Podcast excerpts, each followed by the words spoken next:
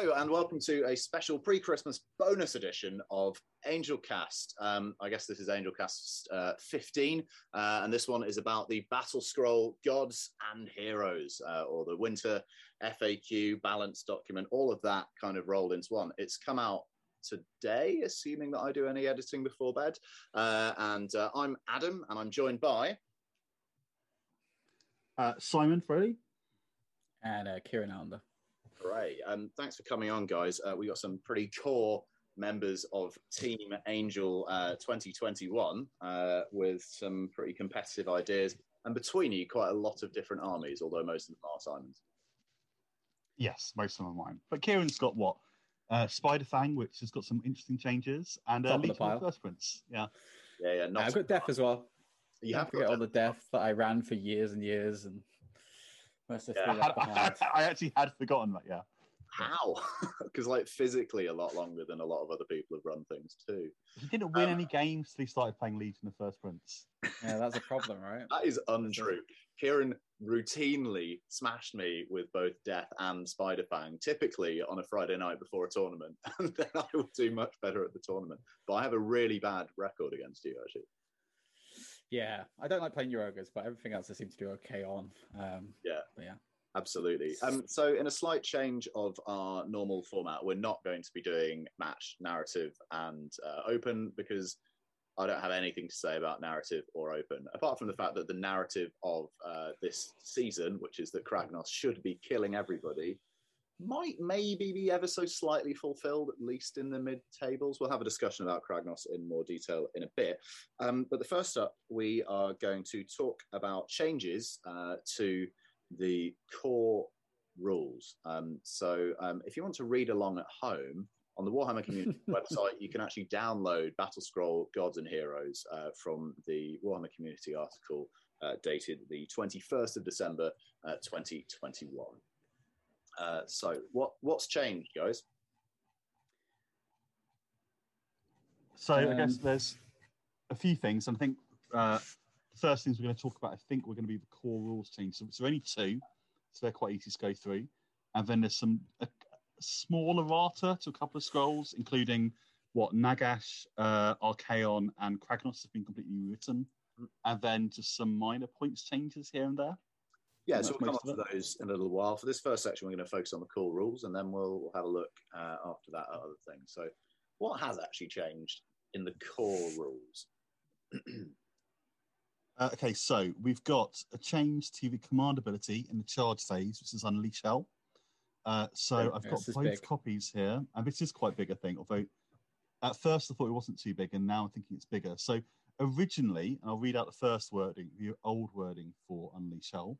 Uh, you could use this command ability after an enemy unit finished a charge move, uh, and you could receive it basically within nine inches of that enemy unit and more than three from other enemy units and then you could shoot in the charge phase, and you'd you'd minus one uh, from all of your attacks. And they've changed it um, to be a bit more limited. So now, rather than being within nine inches of the enemy unit, you must be within six inches, and still more than three away.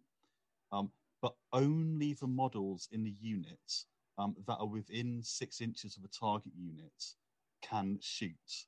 So you Yes. used to have thirty sentinels uh, kind of you know ringing the whole Lumineth army. Yeah, You'd charge the front rank maybe of spearmen who'd be standing in front of them, and all thirty sentinels could shoot you. But now, um, and they probably can't fit thirty sentinels in six inches, and certainly not if you're charging the front rank of spears. So that's a big nerf. Um, and then the minus one to hit uh, is still there as well. yeah. Yeah, so this is quite good. This is, I think everyone's mind goes to Lumineth right immediately. Uh, the Yeah. Sentinels had a had a slight price hike, not enough, uh, but immediately the this is a this is a big nerf on them. You know, you have that value you're getting out of those shooting units, being able to shoot multiple times in a phase, especially from from doing this, um, is significantly reduced. However, Oh, think about the Seraphon. Think about all those units that you're charging anyway, and that Yeah. all the models are going to be within six salamanders, basties. Um, so does have a little less of effect on, on that side, and they were already the I'm- ones actually stomping the tournament scene. Lumineth weren't doing amazingly well as much as they're still a bit of a bogeyman. I'm I'm really glad that it's within six rather than wholly within six because um, I've been trying to run Alarielle in Living City for years, and she doesn't fit on the board edge because she's fat and ass, essentially. Um, so um, yeah, it's good that you can stand and shoot with uh, Alarielle's spear. That's obviously the most important part of the Mhm. change. Yeah, I and I guess like I think this is huge.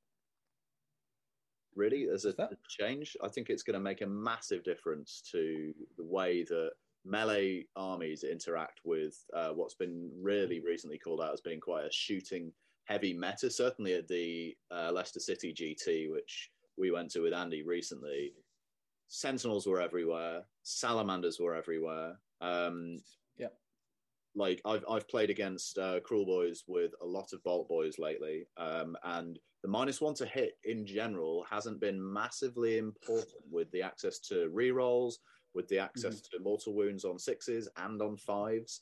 Um, so actually, the to hit roll you're fishing for those uh, mortal wounds in a lot of the meta. So I, I don't think that's gone away as much, but certainly the uh, ability to close the distance more quickly and the exclusion of some models in the unit, even if their uh, ranged weapon profile is in range, but they're physically outside of that six inches. I think that is going to, at very least, change the way that people have to set up, Mm. which will massively shift the meta. Um, if you so thinking about cruel boys, if I'm charging into ten gut rippers in front of nine bolt boys, previously I was taking all nine bolt boys. Now I'm maybe taking three of those, Exactly. or they're having to deploy completely differently. All the bolt boys are on the line, and I'm just going to take that to the face in order to get into them and bring them down. So much of my experience, both with Living City, uh, with Sylvaneth, with um, Ogres so far in AOS 3, is trying to figure out how you get past that screen to get into the meat of what you want. It's why we've seen stuff like the Shadespire warbands and Aetherwings come in. You've got just some shit that you can throw away Um, right to, to draw out unleash hell i think that's going to be less essential going forward Yeah, I think this is a really positive change, and I think it probably is the biggest change um, out of all of them, really, for a system-wide change on the ba- battle scroll. And I think it's interesting because they didn't change the points of shooting units as much as I'd expected, Mhm. and I guess it's because they've done this change instead. Um, and I think it's a positive one. I'm almost surprised they went suddenly to the six inches rather than like within Mm. nine. And Yeah. but they've obviously thought, no, shooting is a problem. We recognise it's a problem, and this is the targeted nerf, and we'll just see how it goes going forward. i think it's probably about saying you are allowed to do this amount of damage but you have to Yeah. get the board position in order to access it and that's the bit I like. I like the the change to the six inches of in because you've just had a couple of months, everyone getting used to the new rule set, playing their armies as they do. There's going to be that stubbornness initially, especially with the points not going too crazy up and down, where people will play the same list, try and play it the same way. It's going to force people into mistakes because they're going to try and huddle more people in, try and get that six inch to work, and then, I mean, your gut's in a much better position than it would have been anyway. So and you charge it with happier with three that. stonehorns and kragnos and it's fucking game on yeah, so that that that good, that feels good. It feels there's a bit more play going on there. fantastic um, overall we approve Yes, absolutely. Yeah. Although, if you say Info Wings again, I might have to leave because my uh, Bloodthirster couldn't kill them over two turns last time I played them. So, uh, that was my favorite moment as a spectator of age of sigmar in all three editions pretty horrible. it was superb. Um, so I guess uh, the the other change in the core rules in terms of uh, well, we've got two other uh, heroic actions within the core rules or in the seasonal pack. Uh, either Cool way. rules. So we, we've got. Um, I think the next thing we'll talk about is the change to heroic recovery. If we're going to be taking damage, we need to figure out how to negate that and to to get those wounds back. So um, heroic recovery um, is one of the heroic actions. So you can choose one heroic action per hero phase. Uh, some of them are once a game, uh, such as well, one of them is once per game um, with uh, finest hour or best day ever. Um, heroic recovery is the one that I probably have chosen more often than any of the others so far, um, and it's one that has been used against me in games quite a But lot. it's, it's a very hero hero meta as well, right? Especially Yeah. when you're looking at like Legion of the First Prince. Yeah, Uh, it is. Battle Scroll Giants. is literally called Gods and Heroes. Yeah. So this Yeah. is a really big nerf. I think it's a bigger nerf to death and to chaos Yes. um, than say Sons of Behemat because having played a lot with Sons of Behemat, uh, getting off heroic recovery on bravery seven, often reduced to bravery 6 Mhm. is actually quite hard. Um, Yeah. So I, it's not much of a change for destruction monsters potentially, um, but I get that it would be for for your Bal- Bal- or you know, clerics, I- I disagree. Destruction overall. If you look at ogres, um, you're looking at bravery eight or nine on the monsters typically, um, and the change. So I'll read you the new word. So it used to be that you had to, whether or not you were in combat, you roll two d six, and if it was equal to your bravery, you would heal one wound allocated, and if it was uh, better than your bravery, so a lower number, um, you would heal d3 wounds allocated to your model. Now the change uh, first of all, is that you can no longer do it in combat. Uh, so just like rally, you need to be outside of combat and to use to, in order to use that command ability to use this heroic action, heroic recovery. You now need to be outside of combat, which we'll talk about in a moment. Um, the big difference is whether you equal or beat your bravery, you now heal D3. They've removed that bravery equaling single heal is now a flat D3. Now we all know that your dice are still going to roll a one, but it's nice to have that hope even momentarily. I think you've caught me out a few times rolling those dice and, and just getting the ten and being very sad Just- uh, and only he- only healing one wound. yeah, exactly. Um, it's it's where people like Archaon come into quite handy, where everything's negged bravery by two, and you're standing there with the destruction monster. You go, oh, I just want to heal though.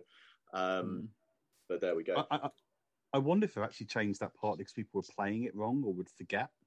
Because I guess they've simplified the rule, haven't they? Making it just a D three Oh, maybe. rather than either one wound or D three. Yeah, I feel point. like that's a simplification. yeah, Um, whereas the kind of nerfed, so I think that's a good thing. Simplification is always good. You don't need two different things happening, particularly. Yeah. Um, But then the being within three, I guess, you know, maybe that's a kind of Gotrek stealth nerf. Maybe that is a Sons of Behemat thing. I'm not. I'm not quite sure. I think it's it's good. It makes sense. How do you recover when you're in the middle of a fight? So narratively, it makes a lot of sense to me that you would need to take a breather, come out of combat to heal. I mean, I feel personally attacked.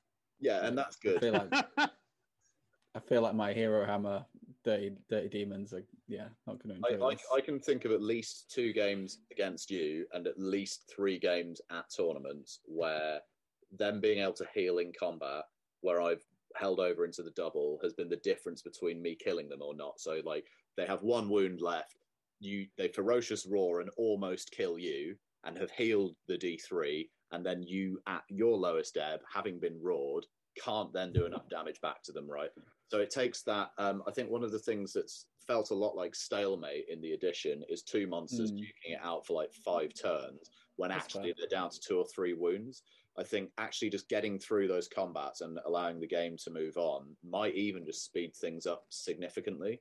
Um, if your dice are slightly, you know, Nagash, Archaon, that there's lots of healing available, whether it's from Dorghar's head or from the summoning stuff. A lot of uh, hero monsters already have a heal mechanic, right? That is not restricted to outside of um, uh, outside of combat. Kieran's grimacing at me because, of course, he doesn't really have that in Legion but he does have uh, Pink Horrors, so we're not going to go to Kieran for a comment on that. Um, Yeah. It's more the Be'lakor, right? It's the if you have an anvil piece like Be'lakor, you're used to having to stick him in someone's face to hold off. and especially push where, back. and this is a spoiler for the rest of the document, but they haven't addressed the bodyguard rules, right? So stuff like Be'lakor or Kroak or you're passing passing uh, wounds taken onto other things. Um, if you actually manage to put any wounds on that monster, you want them to stick. You want them to stick, I think, um, and you that was that was very much in bold you rather than yeah, so but like you know, I think there needs to, there has the rationale behind it from my point of view is there needs to be a tactical decision made, right? If you can just stand there forever duking it out, then you have to accept that you might die. Whereas if you can just stand there, not with impunity, because one wound to three wounds is not necessarily going to win you every game. But my experience is it's lost me several games, and it's probably won me a couple as well, having run ogres. Um, and like, I'd always go for the healing over the finest hour with them, to be honest. Yeah, same. I think it's I think it's Like- good. It's a good change. Good change for the game. it's a good change, especially when you we come to stuff later on where they've removed durability elsewhere as well. So Nagash losing reroll ones to save, etc.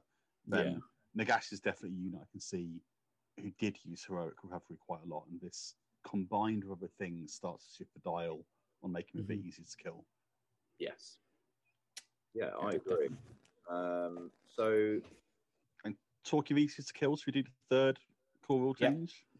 yeah, So the third one is um, to do with one of our universe enhancements, particularly the very popular Amulet of Destiny, Yep. uh, which is probably the most popular single artifact in Age of Sigmar 3 to date, and certainly would be seen in every single Sons of Behemat list. Um, I've used it a lot. I've also used it in with Star Drake. list.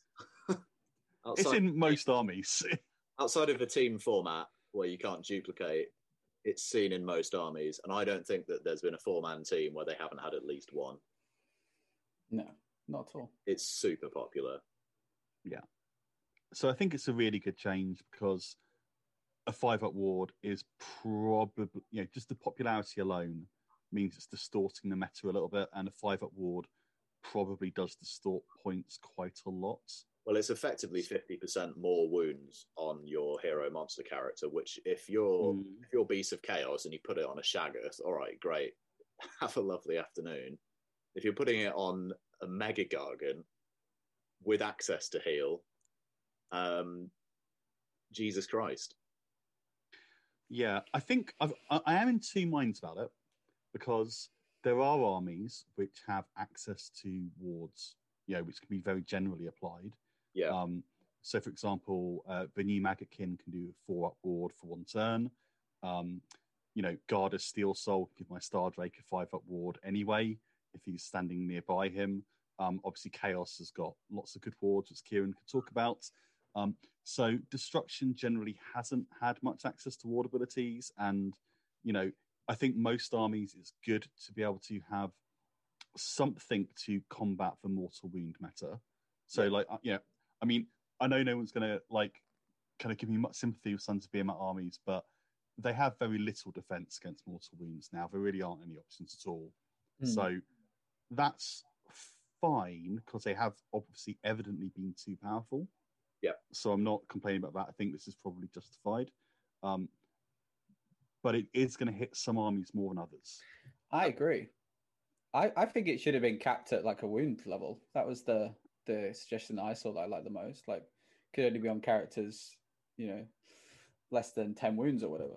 the, the Because other, it was it's specifically the giants, right? The giants were the problem. well, Everyone Giants, else, Giants, Star Drakes. Um, it really opened up list building for me. okay, that's fair. uh, in Beast Claw Raiders because you don't have a, an innate ward save on your Thunder Tusk.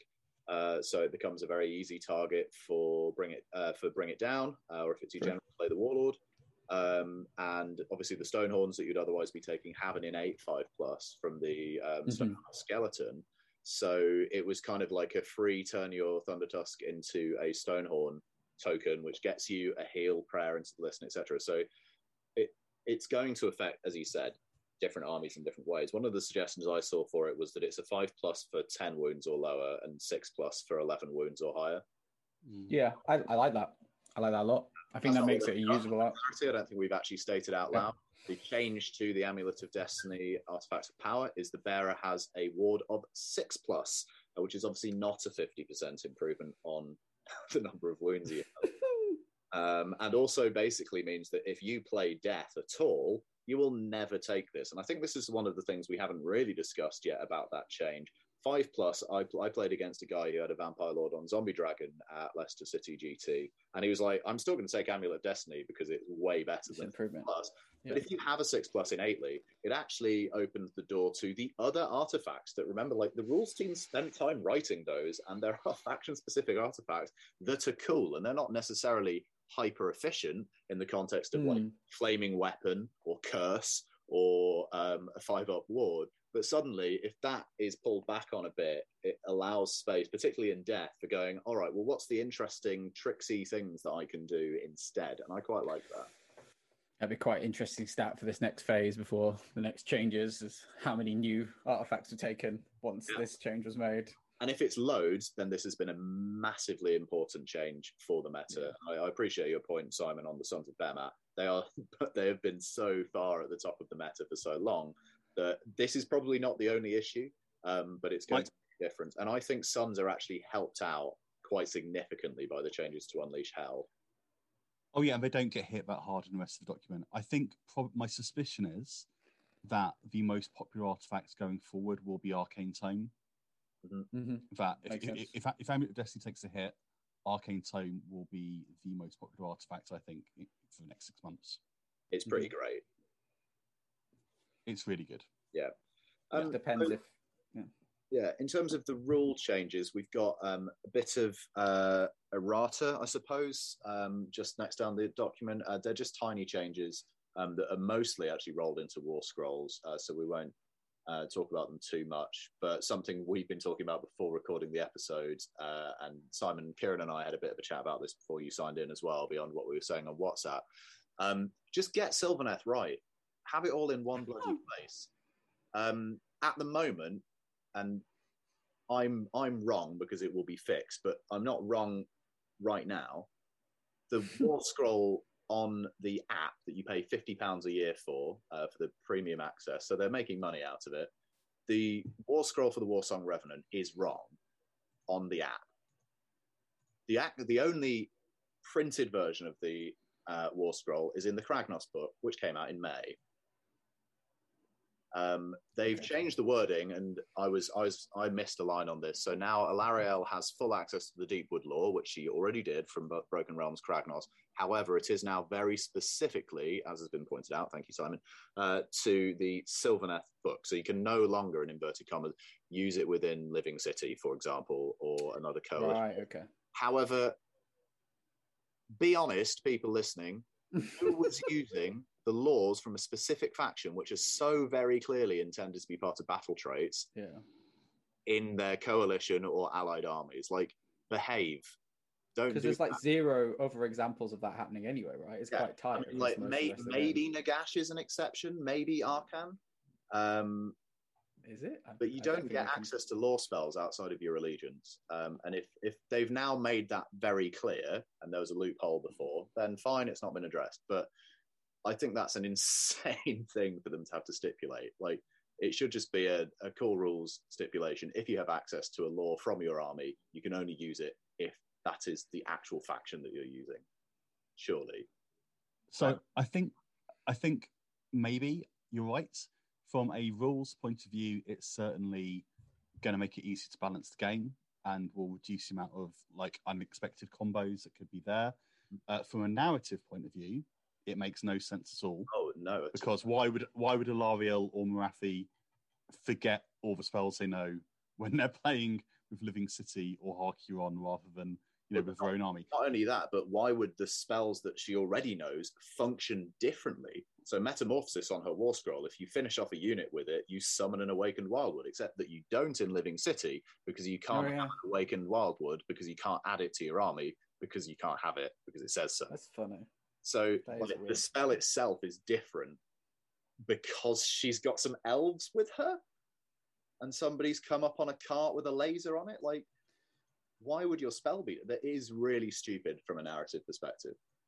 Yeah, and may and maybe to be honest, I'd actually almost prefer they eliminated the need for this by just saying that unique, unique, you know, things of a unique profile can't ally or coalition. Although mm. Archaon would be maybe exception, but you know, so maybe Morathi can't. You're talking about well, factions, right? And why why is Archaon then more important than let's say some a model that we don't own? So like Katakros or someone. Um, like if, if, somebody is literally the like president of a faction, why is Archaon more important? He got headbutted okay, by. He's terrible.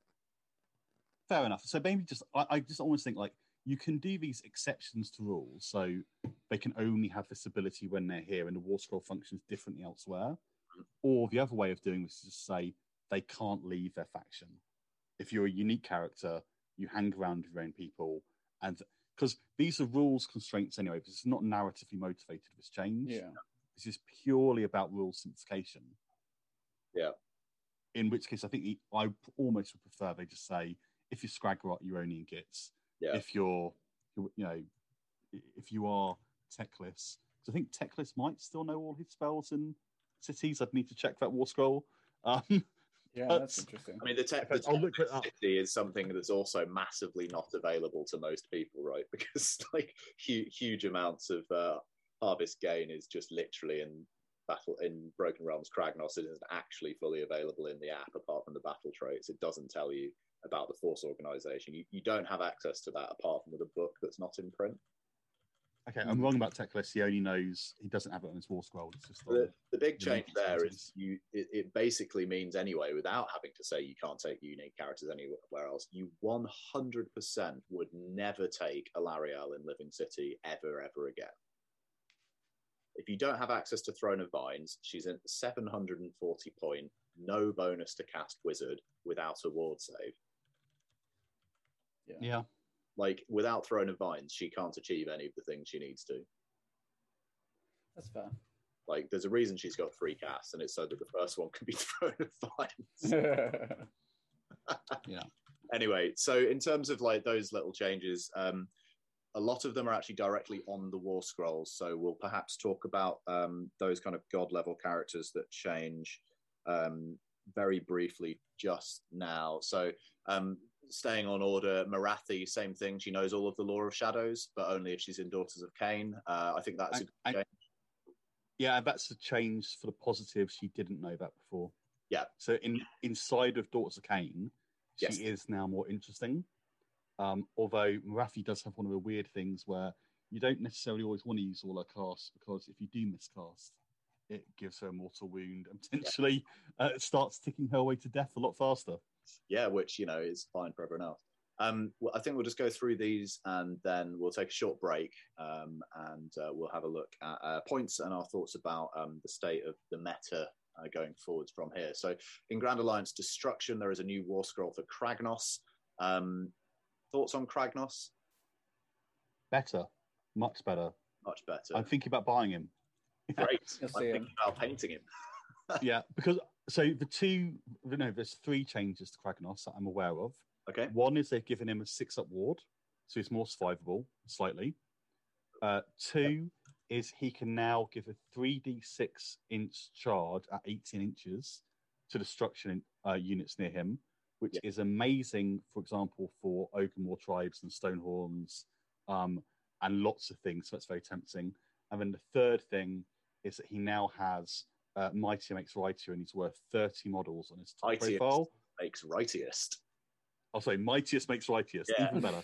Um, and that actually depreciates, which is interesting that he got that, and they And didn't Sons do that for Sons. I yeah, thought that. Yeah, very odd actually. Um, he, he's at what's he currently seven seven twenty points. yeah, I think so. He went up in the Cruel Boys, didn't he? In the um, or at Warclans book, he'd been at six nine five on AOS three release and higher. That it's his it's his third his third point slot in the five months that he's been available. So that's nearly a Wildwood. Um, I, I wonder if that whether they just kind of wait and see how much the mortal wound save affects Sons. To be fair, I think there must be a um, you know a favor to keep them in the game as well, right? Because it, it is a perfect like oh you want to play AOS, just just use the the big babies, like Yeah. get to know the game, kind of settle into it.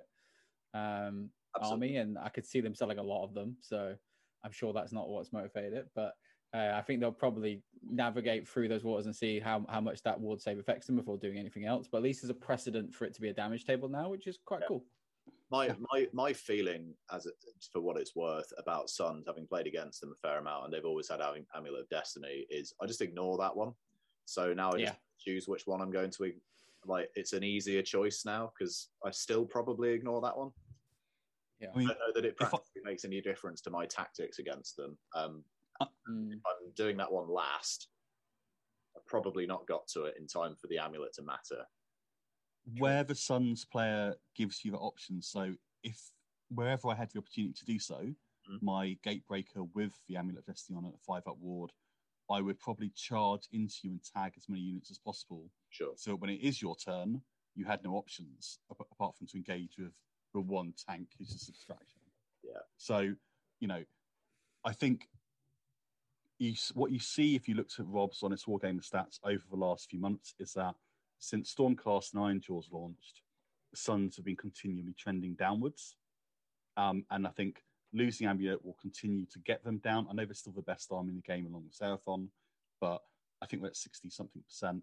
I reckon they'll probably settle around 55 now. We'll Yeah. see.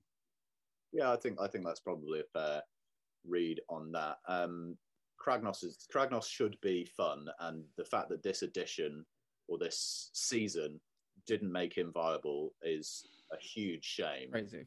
uh, considering his book and model launch launched AOS three right. Yeah. Good Boys are the faction that worship him as a god, and he was dog shit. Um, I think making him viable across, actually viable across It's a great change. is is fantastic. And I actually really hope that he smashes things up and we start hearing stories about him doing crazy shit. They've essentially taken the Amulet of Destiny, broken it in half, and given him the other half. Yeah. That's There's the narrative for you. Fantastic. Um, in terms of chaos, uh, it's mostly just Archaons changed, right? For Grand Alliance Chaos for the actual errata. Yeah, so he Um, doesn't get access to the allegiance abilities now. The armies he goes in, I believe, is the change. Is that right, Simon? So obviously the popular build uh, that like Mark Brooks and people have been running is in Idolaters. He doesn't have access to that anymore because of the keyword changes. Um, and he's a coalition unit um, in like Blades of Khorne and and, and Is, what. is that Dalton Slaves to Darkness? It is safe start. He still has that. Yeah, so Still gets that one. It was the Tzeentch What- what- right? exactly. Oh, so what you can't now do is choose Okay. the six on the sword and kill someone instantly. that Yeah, you can't I use think the that's Destiny gone. dice. I feel like that's fine. Let's Yeah, I feel like that needed to happen, and I think we got a bit lucky in the in the scene for the last couple of tournaments. Like, I've not played Archaon in the last couple of tournaments, Yeah, and I don't think many people were actually taking him, even though it was still super strong. So, I've I've seen him. He's certainly not as prevalent as some other things. Mhm. I mean, at the end of AOS 2, Tzeentch Archaon was like the build, right? That was the most popular build. Yeah. I think there was one TTS tournament where like 20 people turned up with him or something stupid like that. so he's he's been nerfed down. I mean, so interesting. He's had that one kind of uh, restriction coming in, but he's also had By My Will change, which is command ability. Mhm. So this has become more generic. So it used to only affect Slaves to Darkness units. It can now affect any chaos unit. Okay. Um, and this is until the end of a battle round. If a model from that unit is slain by an attack made with a melee weapon, that model can fight before it's removed from play.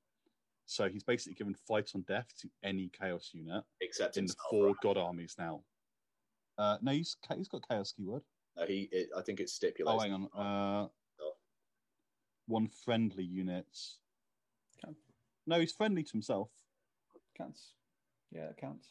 So, so, so, so that's got a li- bit more play. I guess it makes more narrative sense as well that he can just command any chaos units to. yeah. Okay. Um, yeah, so I think we will see people attempt to anyway. It's just some of the some of the trickier stuff that you got from putting in X, Y, Z, like On- on the- which is good. on the war scroll itself, by my will, says this is a command ability that this, this unit can issue at the start of the combat phase. Another friendly chaos unit must receive it. Brackets. This unit Ooh. cannot issue this command to itself, so you cannot give fight when die to Archaon. Um, that's Is, it- is that that's this is another that's page five of the um, battle scroll uh, document. It's the on it. app does not say that, so that's interesting. That's the another app- case for the app. The app That's not dated, is is it? out date, and it is an app. Yeah. Which we've we've already beefed on already today. Yeah, but it's, Yeah, it's- it's important. I really, really like the like the majority of these changes. I think are hugely positive. If you're going to release it, update your app. Why is that a separate database to where you store your? Oh, but you've Why is it different? you've got to you've got to like talk to people and you've got to then you know send an update to Apple and they've got to look at it and then they've got to release it at the same time as you're releasing it. It's a, it's a big deal. So it's a It's Yes. literally somebody's job. Um, yeah. we are going to have a short break before talking about Grand Alliance death. Uh, so we will see you after this. Welcome back. Um, we're going to talk about Nagash. Essentially, it says Grand Alliance death, but it should really just say Grand Alliance Bone Daddy. Um, so he's constantly changing. It seems to me. Um, he seems to have a different war scroll in every book that comes out. I know that's not true, um, but he seems to change all the time, uh, and um, he's popular and is an amazing model. So why not? Let's have more Nagash available. But in terms of the I think it's not popular. I think Yeah. he's not popular, but he's about to be very popular. Okay. So um, there's there's kind of some changes for Nagash, the supreme lord of uh, the undead. So he he's gained death magic incarnate, uh, which uh, is interesting, and that's a loss of his old command ability. Was it the same name? Yes. I don't know if it's the same name, but basically his old command ability you would use at the start of every hero phase, and it allowed the entire army to reroll saves of one.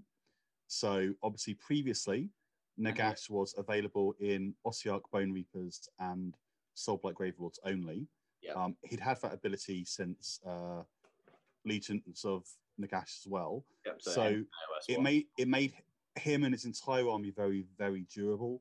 Um, it's been I would say that this new command ability, and I susp- I actually thought he might lose his command ability altogether, but he's got a new one, and it's adding one to ward rolls for one single unit. yeah, And I guess the reason why this is a new ability is because, as you're probably about to come on to Adam, you can now take him also in Nighthaunt and Flesh Eater Courts, which he previously couldn't be in. And giving Nighthaunt access to army wide reroll ones to save would have been pretty good. Yeah, Um, broken. yeah. I mean, we yeah. talk about Petrifex. Petrifex is great, but they're not immune to rend. Uh, immunity to rend and re-rolling ones to save that is scary. I think this is the the big nerf to him, right? This is the thing that kept him, especially in Petrifex, being super elite. Yeah. Just re-rolling one to save and being on a two up save was just ridiculous. Yeah. Um, I think he was popular somewhat before, but that's because he was take like you know Owen was taking him OBR because they couldn't run an OBR list that was going to compete without him, and he was stupid good in OBR. Yeah. As Owen's proved, and now there's quite a few people starting to take that list as well. Uh, Yes, but I which- go for it, Simon. Oh, sorry, yes, sorry. The two places I've seen him used most often were in, yeah, Owen using him in Petrifex Elite. He's also lost access to the plus one save because he now can't benefit from elite abilities other than spell lore enhancements. Hundred percent. Yeah. So, Ooh. so that's brilliant. Is he now essentially coalition then, as opposed to? He's just himself. He knows your spells, and that's it. Otherwise, he's his war scroll. Yeah, that's a major Which is- then. So he himself is actually more um, killable too. Yeah, that's the, the big nerf to him, really. Yeah. Um, but why I said he'd be more popular. re-rolling ones before Mystic Shield, before All Out Defense, before Finest Hour. He's now on a three up, Yeah. not re-rolling ones. So the best Yeah. it can ever be on is a two, and that's not taking Rend into account. Yeah, and the- reason he'd be more popular is because obviously you can now take him in Nighthaunt and you can take him in Flesh Eater Courts. So Both I think those armies, Quite a low share in the meta, right? yeah, and there's still some Nighthaunt people like trying to stay on and stay true to the to the, the ghosty lads. Um, but I, I think you'll start you'll see a big spike in in this guy be taken now just because you can put him in those lists. Like Mm. I'm already looking at Nighthaunt thinking, oh, this could be quite a, like a fun attempt at making something work. I think everyone who's playing Nighthaunt will just get him straight in the list and, and keep going. Uh, Flesh Eaters might look into him. Uh, so I think you'll see more of him. I'm not necessarily saying he's better or worse than he was before. I think he's a bit worse than he was before. I mean, so putting him in Nighthaunt is obviously a return to the days of Legion of Grief, partly. Yep. So he was able to be with them before in AOS 2. He lost it in AOS 3. So there'll be a lot of players who already kind of had that army and Yep. can now import him across. Um, so I think that's a really good change. I have absolutely no idea how he will combo with Flesh Eater Courts. So I don't know if that book very well at all. Um, it does feel like he'll be slightly weaker in Ossiarch Bone Reapers now. I think he is still very good in Soul Blight. Yeah. Um, actually, maybe I'm wrong in that. Ossiarch Bone Reapers, I guess. That ward save, I feel, might be quite good on them. On some Mortek Guard, giving them another plus one ward, might be Yeah. quite defensive and very, very good. Um, in terms of losing the plus one save for Petrifex Elites, the other common build we have been seeing is the Castelli build with Nagash comboed with a Vengorian Lord who reduces Rend by one. And they'll go around together to make sure that Nagash can still effectively have a one up save. Yeah. He's got, you know, access, access, access to those things. So No longer healing I in think- combat as well. Good point. Yeah. Really helpful. So in the games I've played against him, he's come into me with eight mortal, eight arcane bolt swirling him around him, a one up save, immune to rend one, and healing himself and re-rolling wand. He's now going to be on a three up, not healing. Yeah is it? Is it? And- And you want him to be good, right? So, I mean, I did wonder if they would get rid of the eight arcane bolt build, but they've Hmm. kept it in there, and I think that's okay. He's easiest to kill, so he- he can still roll into you, charge into you, and just smash you to pieces. Yeah, But at least now you've got a chance of killing him. absolutely. And in in Nighthaunt, you can get the Lord Executioner can make anyone who's within three inches of him uh, minus one to wound, I think it is, and then the Mournguls minus one to hit in an aura of six. So you can still get some stacking debuffs on him, and, Yeah. and run around as like a less less efficient version of the Soul Blight uh, build. But Yeah, I, I don't hate that, and I think anything that brings Nighthaunt more to the fore, and we'll have a bit of a look at their points, I think, because they're interesting to me. Um, I think it's really good, and Death had become very not quite a mono build, but um, you know the, the previous edition was very focused on Death, and I just haven't really seen them do quite the things I was hoping they would. And when they have, they've been very static builds. Not that they're uninteresting builds, but as you say, people have started copying Owen's list, people have started copying Leo's list, um, and Yeah. yeah, it'd be nice to see some variety and giving it access to flesh eater courts. Like I think Blister Skin Bravery Bomb with Nagash is potentially Mm. really frightening. Um, really frightening uh, with the drop with the points drop on the uh, Ghoul King on Zombie Dragon as well. There's some in- there's some interesting stuff to look at for sure, and and that that will change the meta. Like if if someone can suddenly find something that actually now can take out Mega Gargants quite efficiently, you might see Fett coming back in with Nagash. I, I don't know. We'll see where we are. Um, his other changes. So the Supreme Lord of the Undead ability now affects abilities that return slain models to friendly friendly death units. Do we know what the change is there? I haven't looked at the War Scroll enough. Was it previously not only friendly, or was it specific to the faction he was part of? I think it was his reroll before. I could get the book. I think the change is the plus one to the number of slayer models, which is like Right. if you don't roll for the ability, you get to plus one. So I think there was some chat earlier on Rob's channel about the uh, harvesters and the Mortarks, like being able to bring back basically double your money on the harvesters. Can you bring back two instead? Ah, okay, that makes loads of sense. Something like that. There And was then, some chatter. yeah, and that, that's the main thing is we are talking about the, the save buff as well from the Petrifex Allegiance. Um, he no longer benefits from Allegiance abilities, full stop, other than spell lore enhancements. So, all right, fair enough. Um, That's so, all the got. As- it's it's true to its word, really. This uh, battle scroll, isn't it? Gods and monsters; those are the things across the four Grand Alliances that have been mostly affected. Gods and heroes. Gods and heroes. So it's not monsters. Importantly, when we go through the points, yeah, they've done very little to Yeah. help monsters, like unridden monsters. There's a little bit in beasts, but not much. Um, what they've actually done is they've dropped the points on lots of named characters. yeah. Right. That is the main trend on the points when we get That's the theme, is it? Okay, well, let's have a bit of a dive now then into um, points. Um, we're going to look at the kind of winners and losers uh, of the points in the. I suppose this is effectively a, a winter FAQ as well, isn't it? As uh, Yeah.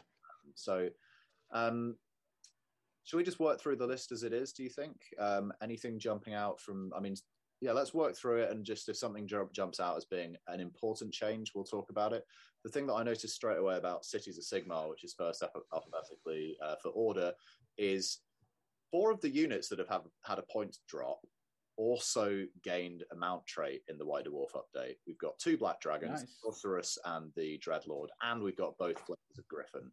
They've all come down in points, and they've recently all got really good free enhancements in mount traits. You say really good. The Griffin Oh. one is really good, which Griffin allows them to kind of come back from the dead. That's amazing. The Black Dragon one, as someone who owns a Har Kuron army, wasn't that amazing. It was giving the noxious breath. Yeah, it's only um, a six inch having range. a- It's now on five. Yeah. It's not six pluses. Like, it's you still weren't going to be taking Black Dragons, Sorcerers and Black Dragons with that one No. mount change. it now does hundred percent more mortal wounds. That's true, and it is now cheaper. So it's better. It's still not good. Cheaper helps. And the, It's- think- the sorceress isn't terrible. but you you're not taking the sorceress for the mount trait because if your sorceress is anywhere near the enemy to breathe fire on them, she's dead. Yeah. she has a So- final say. So I mean, I think as we go through these, that- well, yeah, each book I think will either be mostly important because it's an external balance change and it's maybe Yeah. shifting the meta, or it will be just an internal balance, some quality of life to choices you can make in that book, but Yeah. really have no effect on the meta at all. Yeah. I would say cities is an internal balance Yep. Yeah. um, book mostly. There is one external which we'll come into about Iron Drakes, but with these monsters, it's all just about do Yeah. you have to take a Frost Phoenix or can you maybe take a Griffin or a Black Dragon? Yeah, that's a nice one. At this point, you probably take the Free Guild General and Griffin over the Frost Phoenix, unless you're fighting for space for your general and you want to take Phoenix Guard as battle line, at which point there's no way you'd look at the Griffin. So if you've decided you're not going into Phoenix Guard, there's no reason I think that you would take a Frost Heart at this point. But being able to deny someone a battle tactic by keeping that Griffin alive on a two plus is Yep. Is such a good mount trait. Like Exactly. Yeah. It's amazing. it, it lost me uh, quite a few tournament points in the last event just because it was Yeah. just like this is going to happen. I can't stop it. So I it was incredible at Bad Moon. Um, and something I hadn't clocked was that it also can be applied to the Battle Mage on Griffin. So Ale- Alex was Yeah. doing that in his Tempest Eye list and was worried about how easy it is to kill, but it has to keep up in order to give wild form to the stuff you Mhm. want to get in. Example, Gotrek. Um, fine, push it forwards. Let them people try and go kill. for it. Oh, Yeah. I'm over here again now. I've got four turns to heal myself back up. Uh, I think it's a really nice bait piece. And at 255 points, it's like movement 50. So good. It's got plus It's a one. bargain. It's got plus one Yeah. to cast this season because it's Realm of Ghur. It's awesome. Uh, so I, I think that's a in, internally a really big uh, a really big piece to save 20 points on. Um, because remember, cities, you're trying often to get many units into the army in order to get access to coalition units. So if you're dropping 20, 30, 40 points here and there in your list, you're suddenly getting in an extra unit of Free Guild Guard or Shadow Warriors. You're allowing yourself extra access to Stormcast or Kharadron Overlords in Tempest Eye or Sylvaneth units in Living City. I think any drops on the big stuff that you're thinking about taking is major. It's very, very noticeable that there are no drops on things like the Luminark or the Hurricanum because they then break the internal balance. I think the, And- yeah. these units kind of function independently within a build um, and give you give you broader access to stuff, but other things might actually break the book. Yeah, and and, and um, I might refer to a couple of times. I did an analysis Mark Wilson where we looked at how many different the popularity of different war scrolls um, in AOS three to date. Where we, I think Mark's looked at over four thousand lists now and smashed all the numbers together. Um, the sorceress on Black Dragon, according to the data from BCP and Tabletop TO, had been taken zero times in AOS three to date. So having two changes Mm. is helpful.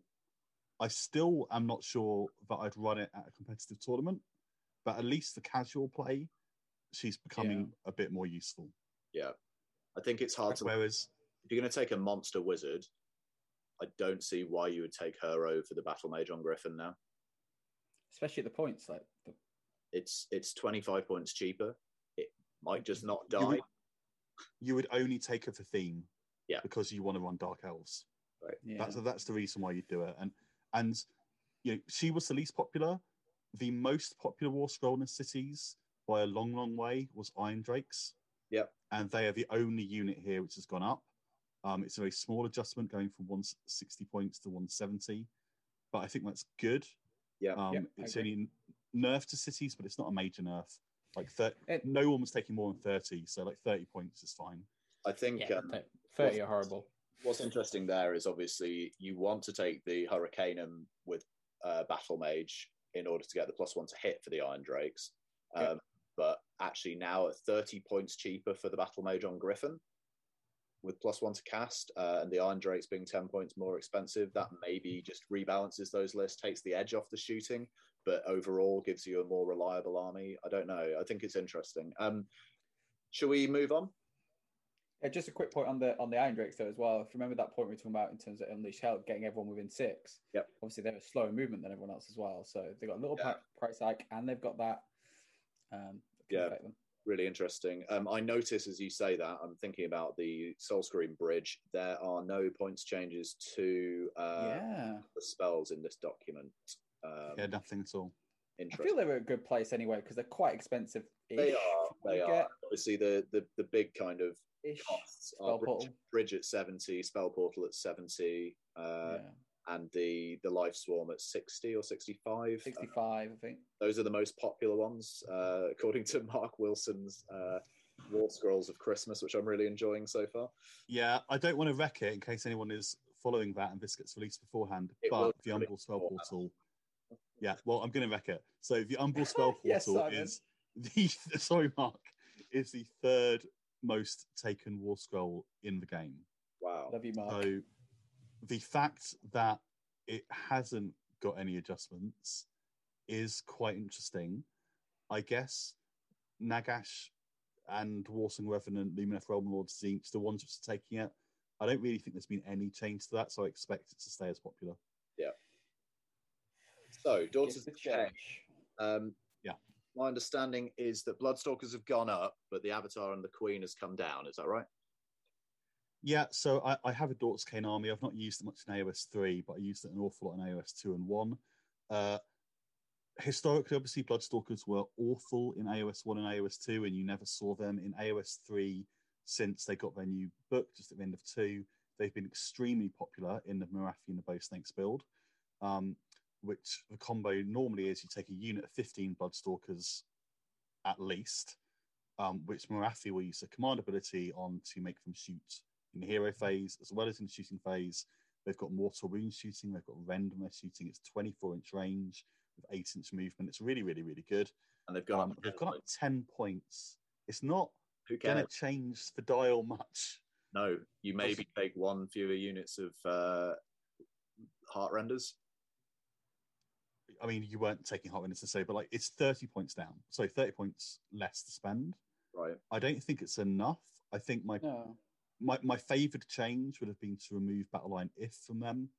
Oh, because if okay. there'd been if you'd taken away Battleline If, yeah. then you wouldn't have had these builds where you've got literally 30 stalkers on the table because you've had to take some witch elves or some blood sisters instead. something. Um, and also, very importantly, you'd be reducing the efficiency of shooting twice because if it's just 10 of them, yeah, Yeah. you've only got 340 points shooting twice, not 500 every turn. Yeah, So I think that's a missed opportunity. I think they probably should have removed Morathi's command ability or turned Bloodstalkers into Battleline If. I Yeah. think this 10 points won't do much. No, I, I, I think I tend to agree there. Um, there are other changes that will affect the net list that we'll come onto in a bit. Um, Fyreslayers, people own those, right? I've played against those at some point in the. It doesn't matter, does it? It's nothing. Doesn't matter. Um, the some of the dwarves that all look the same are cheaper than they were, and they will still be terrible. Um, that's it. I think some people are th- okay with them. To be fair, I think there's No, people are it doing gone? okay with them, but it's not because of those Yeah. three heroes. fair. And importantly, they're rumoured to get one of the tones Q1 And- next year.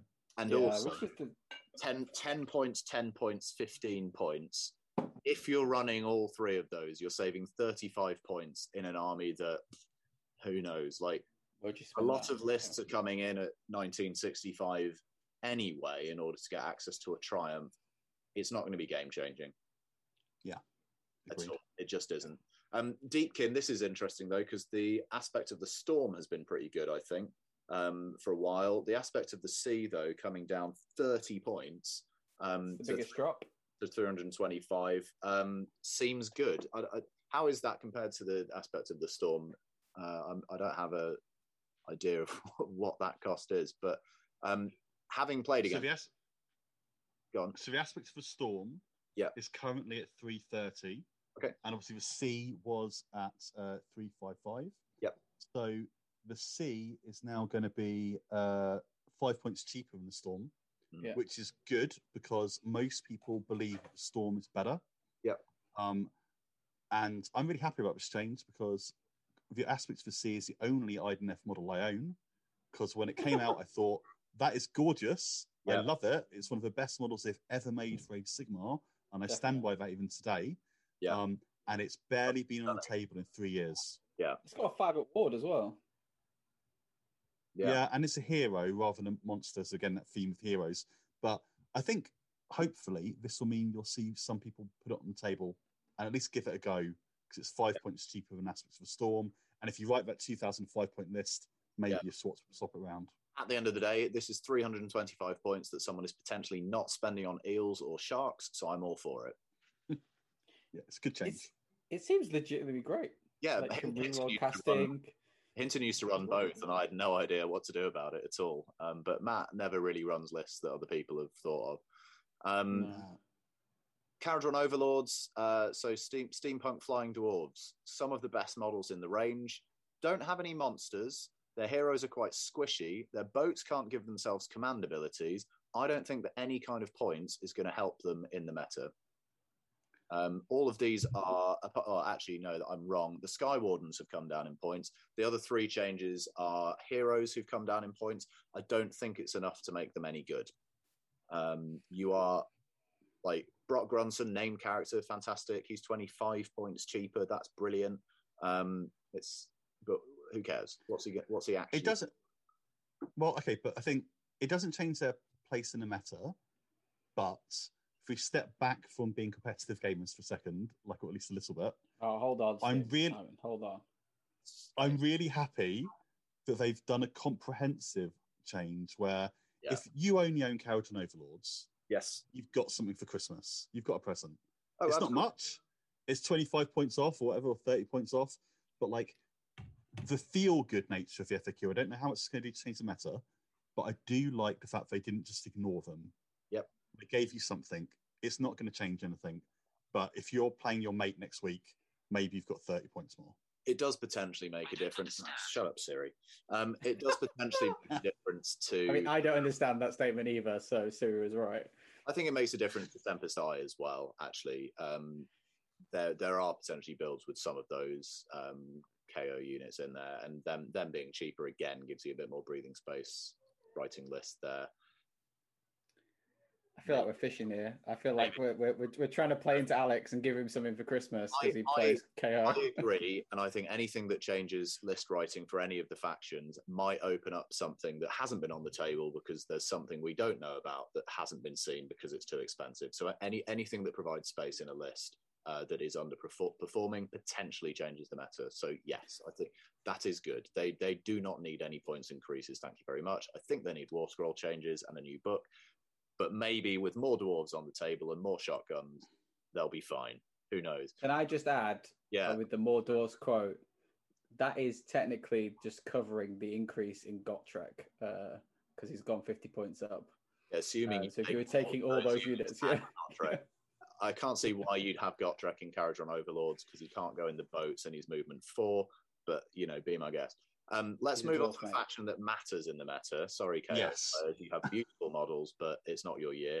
Um, Lumineth Realm Lords. Um, I think honestly, only one of these changes matters in terms of the matched play, but in terms of encouraging people to diversify their lists, it's interesting that the cows have come down in cost. They're stunning models, uh, apparently Agreed. and um, they are good. I, I like the War Scroll. I like the way they interact with the um, the guys with cow hats, whatever they're called, um, and how that build, the original kind of Lumineth build before um, the the second half of the book. What a strange time that was.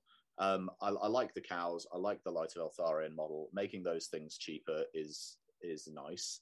Um, making Sentinels more expensive Yeah, It's okay. It's a good change. I think, again, was it? I would have liked them to have lost Battle Line F Yeah, yeah, agreed. because I would have liked them to be capped at a unit of 20 so that all the buff stacks you can get in, in Lumineth would have then not A been able to apply to unit of 30, but unit of 20. a unit of thirty will no longer be able to efficiently use Unleash Hell. So, in Which- turn- any anyway, so e- even if it was still bat- as it is still at battle line, it's no longer efficient in the same way at Unleash Hell. Yeah, it's moved. It, I think this change does move the dial for Lumineth a little bit. Yeah. I think it's going to be that particular build will will be affected. I'm slightly surprised they haven't changed foxes, um, which I think maybe needed a bit of a points hike as well. Um, but I think I think this change to Sentinels will help. I say if you own, and I wouldn't have put points up higher than this. I think 20 is enough. Mhm. That is all they needed. My other change would have been I would have liked to see Battle Line If go away for them. Yeah, for sure. Um, But otherwise, I'm happy with this. on the whole, Lumineth, if you want to take 30 Sentinels, you need to find 60 points. You probably weren't running the three heroes that we have listed here that have gone down in points. So it's going to change the kind of net list in inverted commas. Interesting Teclis isn't really mentioned. We've got Alarielle, we've got Kragnos, we've got Nagash, we've got um, Archaon. The gods have been changed. Teclis is untouched by this entire document. Mm. I think Teclis is okay. Uh, yeah, kind of. He's got. He's expensive already. He's good, but he's expensive. Yeah. Um, I kind of. I'm. I. There wasn't anything I wanted to change with Teclis. Whereas if you'd asked me what my top five changes were, Sentinels were on the list. Yeah. For Yeah. this, yeah, for the winter FAQ. They needed to go. Up more. I think it's interesting to see where they are in six months with this points change. Yeah. I mean, I'm very happy to see the cows go down as well, though, because I really don't think I've, I've never played against the cows. I've Never. never seen them on a table in front of me at a tournament. So this is great. I mean, it's not enough, but it's great. Uh, partially because of when they came out relative to the pandemic happening, um, as much as you know, there, there was a book where they were very good in it and they were used on TTS quite a lot early on. And then when the second half of the book came out, there were just better things in there. I agree they need rebalancing to come back, but I think you're. I think there's a slight bias as thinking, oh, I haven't played against them because we didn't play any games at all for the six months after they came out in person, right? That's I fair. know, but for AOS 3, which is what Yeah, we're talking about now. Kieran and I have played a lot and we've not Yeah. seen them at all. I've Um, actually and- That is fair. forgot they exist. Um, let's get through a few more of these. I don't want to just yeah, yeah. Uh, points old. Let's let's talk about things that are kind of big big changes. Um, so we're going to Seraphon. Seraphon are currently joint top of the meta, really, um, over over time, um, around the same place as Sons of Behemat. Um, of course, Salamanders have gone up in points. Is that right? Uh, Yeah. They have. They've gone up by. Tw- they've gone up by 20 points, which was Wow. very, very, very needed. How in They s- God's name were they 120 points? Because 100 goes over there 140. way cheap. Adam, when Yeah. the book came out, they were 80 points. Horrendous. When it came out in AOS 2, they were 80 points. So I think they ha- still haven't mega nerfed them. This is not a sledgehammer, No. but going up, you know, by another 20 points is just a nice readjustment to make them a bit more balanced. and rally back a salamander. That's the problem I, I feel with this. I don't think that's enough for that unit, considering everything we talked about so far with the Unleashed Hell changes, and we've been like, oh, we can kind of get on uh, on board with that kind of reasoning and slight adjustments. I feel they needed a bit more because they, they're not impacted by that within six. They can still rally, and they Yeah. still have those superlative models that you can then rally back and roll four or five dice or whatever it is. Like it's, yeah, I hate them. Um, the Bastiladon with the Ark of uh, Sotek has come down 20 points, and the Bastiladon with Good. Solar Engine has gone up 15 points. Um, Good. you still take the Good. one with Solar Engine? Yeah, Yeah. Yeah, but if you are someone who wants to run the Ark of Sotek, you it's can. a little bit more efficient. Yeah. So I think what we're seeing increasingly, the trend here seems to be stuff that's slightly more narrative or themed has got a bit of a break, and the stuff that's inverted commas top edge competitive meta uh, representation has gone up a little bit. Yeah, I think the only the, the good thing about the salamanders is that like most people were taking like two or three, right? So that's forty or sixty points. There was always a Bastiladon, so seventy-five Yeah. points. Like, Yeah, So that that that list it's not changed. so bad. Matt was saying, obviously, in the chat, my list has gone up to 2,005 points. So then you've got to make Yeah. a choice. And I think make, forcing people who are taking powerful list to make a choice and to cut some corners, that has to be good.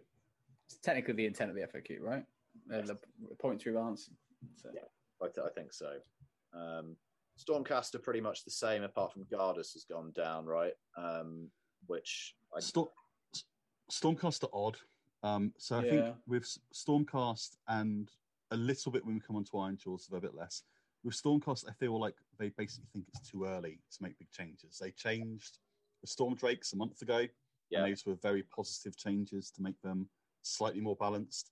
Um, Yeah. And I think we've only seen them used in one tournament, and they came top three, I think. Yeah. Um, with Adam Munford, I think. Uh, but they Actually, haven't was top table touched- with them. yeah, he was top table. was I think playing he for then the went win, down to right? like fifth or yeah, yeah, he's playing for the win. So they did really well, and they're still really good.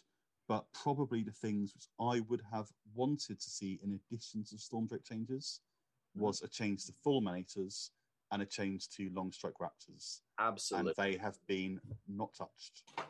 which I mean is great in terms of uh, lists for Brotherhood as and when that happens. Uh, we've got access to Stormcast in coalition context in co- in Stormcast armies. It's great for taking something mega powerful. It's scary for the meta. Um, Gardus Mm. coming down, giving a five up ward save to everyone in a bubble of him. Yes, he's vulnerable individually, but at 10 points cheaper at 150 points, I think Gardus uh, and the Hallowed Knights is suddenly really interesting, uh, especially with the loss of the uh, Amulet of Destiny on a 5 plus. Um, I think he suddenly becomes. I mean, we talked about him already, Simon, didn't we, in terms of list building for Stormcast? But I think he really looks quite interesting. But of course, he is just a hero with like not that many wounds, and you can kind of snipe him out and deal with him. So You have to though. Yeah, you do have I, th- I think they've yeah. So guard has come down. I mean, it's not an adjust, much of an adjustment. It doesn't matter too much. I think the Hallowed Knights builds. So I have run Stormkeep quite a lot. The kind of defensive slow Stormcast build. You know, it, it's nice throwing. I guess the fact that Amulet of Destiny has gone away means you would take Gardus more. But for that kind of like Matt Goldsborough style Alpha Strike build, Mhm. I'm not sure that losing Amulet of Destiny hurts that at all. Aventis No. Stormstrike has come No. down. Yeah. And I think for that alpha build, Hammers of Sigmar is probably better still. Yeah. And I don't think it's been touched at all. Oh wow, was that was Aventis Firestrike the plus one to hit thing? The the guy Yeah, yeah, yeah. Griffin? It's come down. that came down. Holy shit! Only by 10 points. But 10 points makes all the difference um, at the moment. I, I really think like so many lists come in at 200, uh, 2005, 2010 points. That, that 10 points could make a huge difference both on him and, and, and Gardus. Um, Sylvaneth, without the Amulet of Destiny on a 5 plus plus, the Tree Lord Ancient is auto dead against 30% of the meta. So a 15 point saving is, in my opinion, a total waste of everybody's time. Um, Durthu coming down Yeah. 15, same problem they can't hide behind their own trees, so they're not worth as many points as they currently are. Full stop. The army work. agreed. You take a Agreed. war song revenant, and tree tree lords now are dead. Yeah, I agree. They're not worth it. You needed a points drop to turn hunters. You needed a, ch- a seventh change to Wyldwoods. Th- Yeah. This doesn't. This doesn't do it. A tree lord at 180 points. Great. Who- He's been 180 points before. They're just oscillating between like three different points values for stuff that you just can't take. Drycha has too many wounds and can be seen, and has a terrible Yeah. and no ward That is the problem. She's it's just that it can be seen. It can, everyone can be seen. That's the problem. Like that Sylvaneth army behind those trees, if the trees worked as you expected, is a bit of a nightmare sometimes. Yeah. Um, But for those of you, I haven't, is not. I haven't said this on the podcast. At Leicester City GT, in my game three, uh, I didn't actually get a turn because of how Sylvaneth currently works against long strikes. Yeah, I'm not going to go into Yeah. details. There was no problem at all, but my my game took less time than for us to set up. Uh, yeah, it was over. Sylvaneth do not work currently. Um, the answer would have been to take Alarielle because she doesn't get one shot, but then you don't have any other models in your army, and she does get two shot. So there you are. Turn And- two, she's dead. and- I think it's interesting because Sylvaneth, kind of, if you take a step backward, you'd think, what is the place of this army in the game? What do I want this army to be doing? Yeah, You might want it. To, it's one of the armies which could be the shooting counter army which exists in the game. Yeah. Like KOR, the shooting army, theoretically. You know, Sylvaneth should maybe be that, that, that shooting counter. They don't work that way. And whilst Unleash Hell has been changed for the better and to be weaker, the alpha shooting output hasn't mm-hmm. gone from the game. Stormcast are probably the best shooting army in the game. Hero face shooting. It's still there.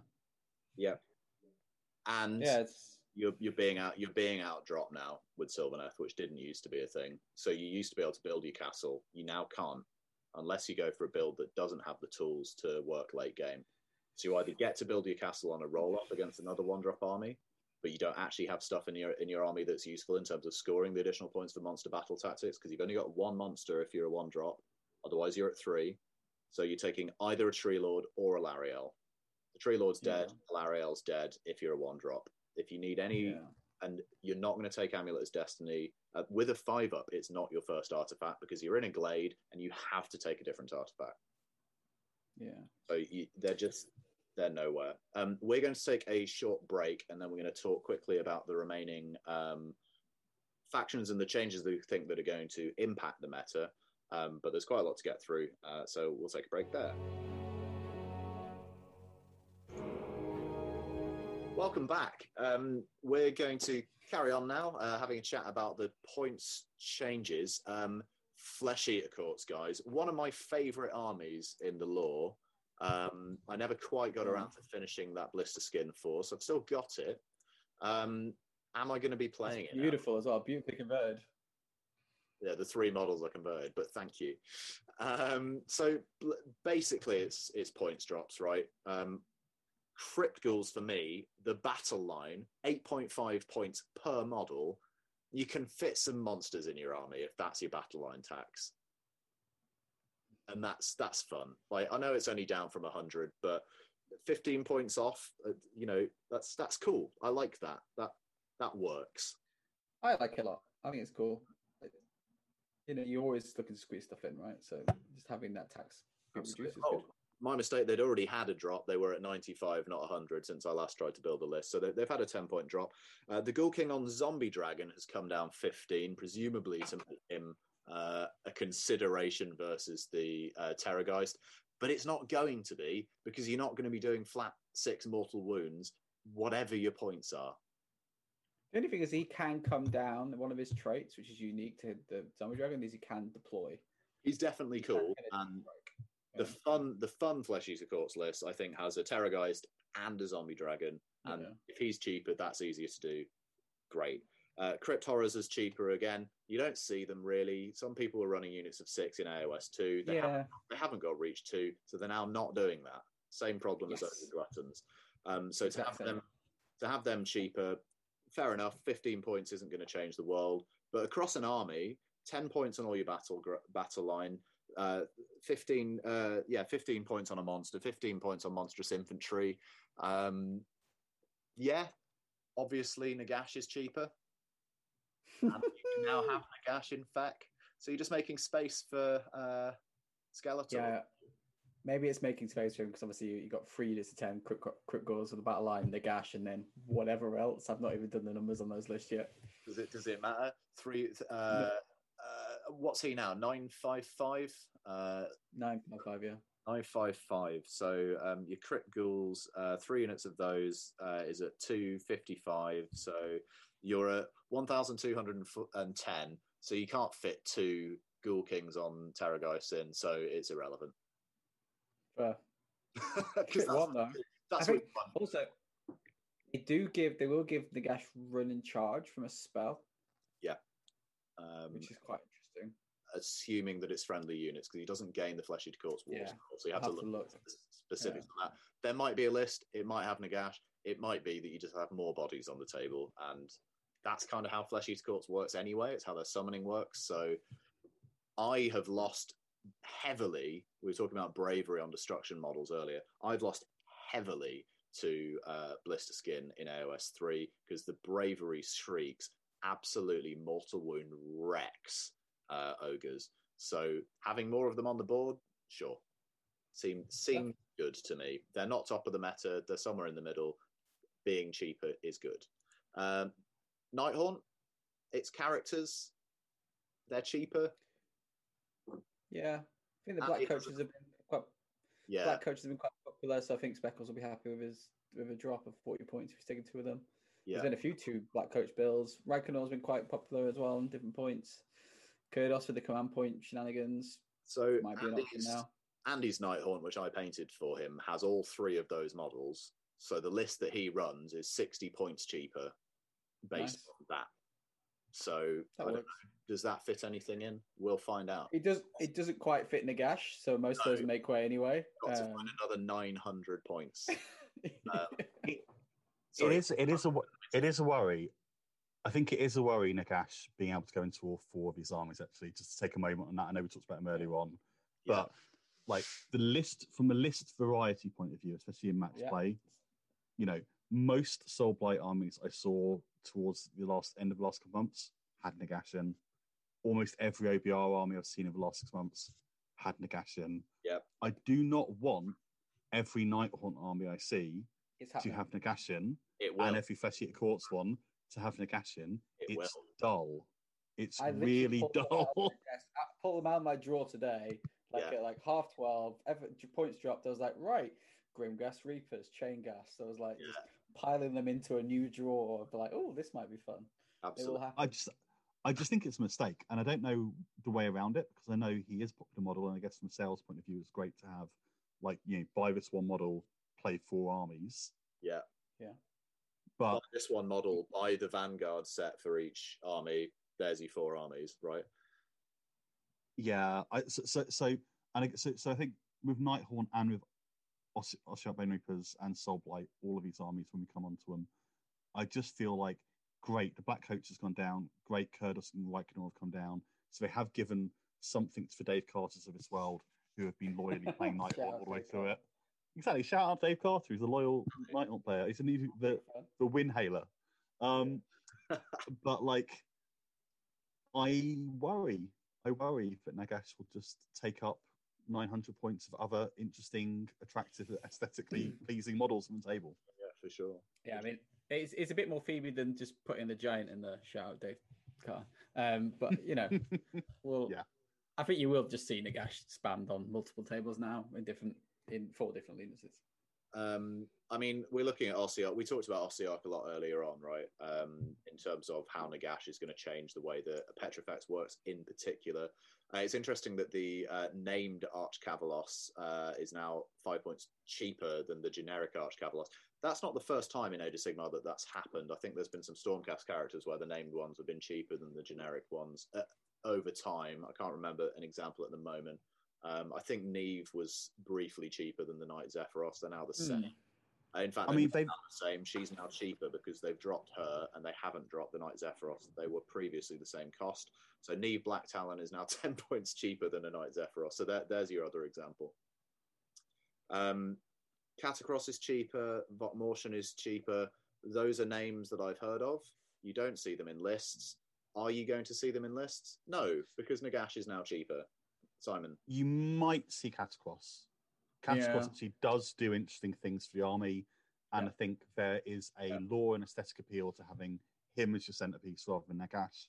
And Uh, obviously, yeah. it frees another two or three hundred points. You'll Uh, never see yeah. Vokmortian. 20% cut drop on a 470 point at a 20 point drop on a 470 point model that's not even 5% Mm. so if you weren't already building towards him you're not going to put you're not going to fit him in now where you But- previously But Nagash is now significantly worse in OBR because of the Nagash rules that stipulate he can't take their abilities. So I think that now OBR are looking for what do we do post Nagash era, if it Yeah. is a post Nagash era, and maybe that's the answer. okay. Yeah i buy that. Absolutely. Uh yeah cool. It's a great model. I really like it. Uh yeah. Yeah. so maybe simon's wrong. Maybe not everyone's going to run nagash. We don't know. Um Can only stuff like- hope. Sob like Grave Lords, um, it's wild to me how often they change stuff that's come out recently. Obviously, they they allowed us to uh, split up Radukar's core after the release of the book, and then Cursed City disappeared and is now back. I want to take a moment to say how massively excited I am that um, Cursed City is going to actually have support. Simon's shaking his head because he bought the models that he thinks are going to be expansions, but who cares? it's awesome. It's so good. Um, It's good for most people, and also I think it's good for the hobby yeah. to have the entry level board games, um, which I still think, you know, if I was going to buy something for, you know, someone's kids or you know someone who's getting into the hobby or Yeah. friends who likes board games, I would rather get them Cursed City and paint them that for them than all of a than an Age Sigmar box set. Absolutely. Also, Also in AOS two, not to extend this point too much, but like one of the big kind of hype points from AOS two was the the Tzeentch board game, right? What was it called? The Tower of Fun Silver Times? Tower. Yeah, That's yeah. the one. Silver Tower. Everyone painted that. But like a a lot of people were talking about it, and in the board game space, they were talking about it, and Cursed City should have been that, and it just it was whatever issues happened. Or when Cursed City Uh, landed, happened. it was a bigger conversation than Silver Tower. Cursed City was hugely anticipated, and then it it was dead on arrival. Right, that was the issue. Yeah. Whereas Silver Yeah. Tower, no one quite knew what it was going to be, and they changed a lot of mechanics. It was the first modern Warhammer Quest, and it changed a lot of the mechanics in ways that people weren't certain about. Cursed City, as a fantasy setting and really gothic fantasy setting, going Yeah. back to the old days of Mordheim, of Warhammer Quest, um, of Hero Quest, even coming out when it did in the run up to the anniversary of Hero Quest, had the opportunity to be a huge gateway drug for people and was marketed as such. And then because the you know, cardstock factory in China burned down, and then they parallel parked a container ship across the Suez Canal. Maybe, who knows? Weirdly, the board game didn't get reprinted, and they had to uh, release all of the heroes as clan packs and put them in very, very obviously as a last minute edit to the PDF of the Soulblight Grave Lord's book. Or maybe that's not what happened. Maybe We don't know. Maybe it was just a name. Maybe it was a name. I love the meme that went out. There was a meme circling around earlier where it was like, "Oh, because of the naming conventions, they got like sued." Remember that like Yeah. story that came out? wasn't true. Very And it was like the the expansion is going to be called Scurry Village and stuff like that, like just like really generic stuff. I love I love what people think are a thing in like IP law and what actually then happens. Like, no. Very obviously there was a supply issue. Why they didn't Anyway. tell us about it is beyond me. We've digressed a lot. A lot. We have. Um, but basically, the game is quite a good game. I know I've played it. I think Adam's played it. Played it a lot. Um, good thing that it's back.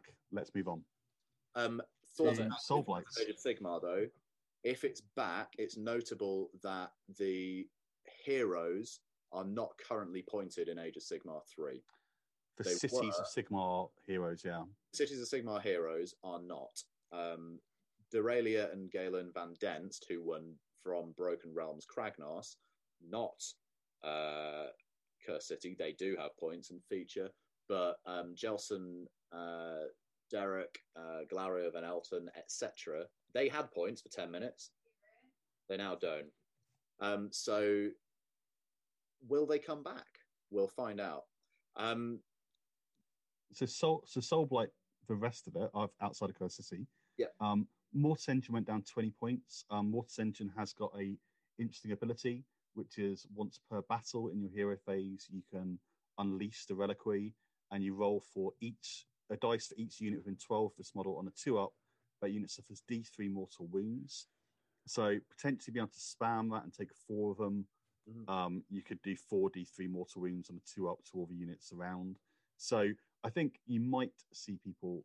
I know people talk about that. No one ever really. I don't think many people have done it. no. Um, it, it, it might happen. Bloodseeker Palanquin, I've never seen on the table.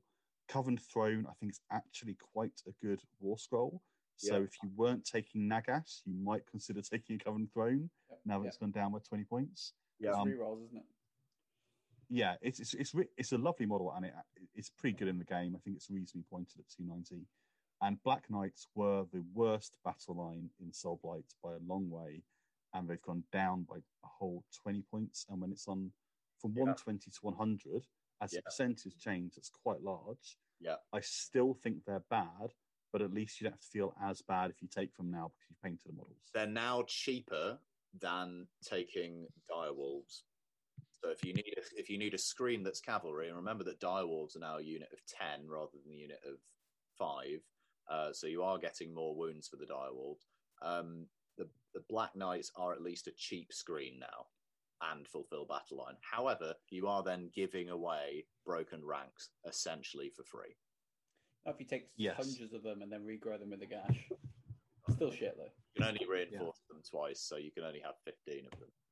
And to, em- to Oh. emphasize this point, like if I look at Mark's data, Blood Knights were taken over 200 times Mm. in the last, you know, since in the last six months in AOS 3. Black Knights were taken 12 times. Right. So, you know, really unpopular. They were the least popular battle line choice in Soul Blight. Yeah. Maybe you'd now take a unit. Maybe. I own forty of them. Oh, God. I, I own I own a lot of them, but I converted into Blood Knights like a smart person. Yeah. Uh, Um, so Soul Blight, Nagash is cheaper. That's the headline, right? Again, uh, with death, and some of the flavor around Nagash is also cheaper. But they've lost reroll saves of one, so they will be easier to kill. Uh, so they need really to be big. cheaper because you need more of them. Great. It's reroll saves and reroll hits, right? Re- reroll hits. Yeah, it one, is was. Reroll ones with hit to hit as well, which is also gone. Um, Gloomspite Gits. Um, Yay! Trogs are cheaper, but the Trog boss isn't a monster, so that doesn't matter. Um, and Troggoths are cheaper, but they're still only one model and objective, so that doesn't matter. I've got a question one? for you. No, no, no, there's, no, there's one. There's one good change here, which I do want to talk about in a minute, which is Fanatics. But before we get there, Kieran, as a Spider Fang player in the past, at what point would the Skitterstrand Arachnarok have to be for you to take one? So it was 200 points and it's gone down to 180. Where would it have to be to actually take it in an army? So like my Spider Fang is like my narrative army, right? It was like my I'm gonna go to Raw, I'm gonna take Spider Fang, right? Um obviously tried to optimize it as much as possible. Never even looked at this unit. Now in maybe AOS three with like monsters taking objectives maybe coming up, but it's just dead as soon as it on arrival, basically in a lot of situations. It, it, Like, it I- gives your opponent a point for Exactly. monster. It's never going in a list ever. Like you, if that was on like the, the big casters, which you have to take to make the army even move and work, then yeah, that'd be great. It's, um, it's exactly the it's same not. points now as a tree lord, and you would never take a tree lord because it's dead and it's a monster. You're just And handing your opponent points, and the tree lord is actually better while still being the worst war scroll in the Sylvaneth book. So sorry, And it's Simon. There's a it's, it's There's zero no- it- points. yeah. Is, is it literally zero? Okay. So- you, If it was if it was sixty points, I'd like have loads of them and then if just you were throw given them a, away. if you were given one for free, you wouldn't have it in your army because you're giving your opponent a battle point. I, I would, but I'd just put it on an objective and then run it away for the rest of the game. Is how what I'd do. Hmm. So on the other hand, a unit I do actually really dearly love. Yeah. And so the first, like literally the first unit in Warhammer Fantasy Battle I fell in love with back in the nineties were Fanatics. Iconic. I remember them. They're absolutely iconic in the battle reports. You know, they had a really interesting ability. They would come out in front of the unit and smash stuff up. And, you know, and they'd hide in the units before they did that. And I've always thought that was amazing. Yeah. It's, for me, the most iconic unit in Gloomspite. It's been criminally overpointed in my eyes because Gloomspite is not a high performing faction. So, what's the output on Fanatics might be good if they die to a stiff breeze. Is a And 50 I saving enough? No, but it's better than it was. And I think for me, when Gloomspite aren't functioning very well, I don't mind if you make Fanatics a bit too efficient. Like, I would have no objection to them being 100 points, you know, and having gone down even more than this because, you know, that would be another, that would be a 45 point drop, and that would probably be too much. But I'd actually quite like to see people taking an army and having fanatics hurl themselves out of units because it would also make people then take the grots and you really only see squigs now like people gloomspite is still played because people love them Yeah, I agree. but they really only play with squigs and the trogs I think you just make the battle line cheaper on these because you want to release fanatics, right? And you need a you need an entry point to be able to get them out. Yeah. like that. And then keywords as well. Keywords work across the book. They just need a new book. It's a shame. They do, and it's coming at the end of next year. So this is a you can get a few more gits now than you could before, and um, that's good for people who own them. Um, ogres, I'm sad about because they've completely missed the point here. Um, yes, things are cheaper. The tyrant is really good, except that he's a single character who's slow and dies to any of the shooting in the meta, so he can be as cheap as you like if you make him good enough with the um, the big names and the artifacts and stuff. He, he's a target. He's dead. If he's your general, he's dead. He's he's really vulnerable in the meta at the moment. There's no real way of protecting him at all. Ogor gluttons need to be in units of three. It doesn't matter how many points they are. As a unit of six as battle line, 250 points. I don't care. Just I'm give never- them fighting two ranks, and Yeah. then it's a different book. Like it'd be Like- great. just uh, same thing as we said before with crypt horrors with the current rules for coherency. So one of the things I was hoping that we would get, and Andy and I talked about this before, is with the precedent of Stormdrake Guard having three inch coherency in units of four or less, you need to start addressing monstrous infantry in the game that's Yeah. got more than three models, uh, more than five models in a unit that only has reach one, because otherwise ridiculous. points efficiency is way out. This is at least like forget ten percent. This is at least a quarter more expensive than it needs to be because the back rank can't fight. I mean, I think mm. probably as the core rules change, you could amend the core rules to basically just go through every single base size. So 25 makes sense. millimeters as it is, 28 as it is, maybe 32 as it is, Yeah. 40 change to a different rule, 50 Yeah. change to different rule, Because the etc. coherency rules don't achieve what they set out to do. If you're on a 25 millimeter base like Phoenix Guard, you can still string out 30 Phoenix Guard across the entire Mhm. board because it's less than an inch. You can still be side to side and effectively screen. Same with Gloomspite, Gloomspite Git. It hasn't actually solved the problem.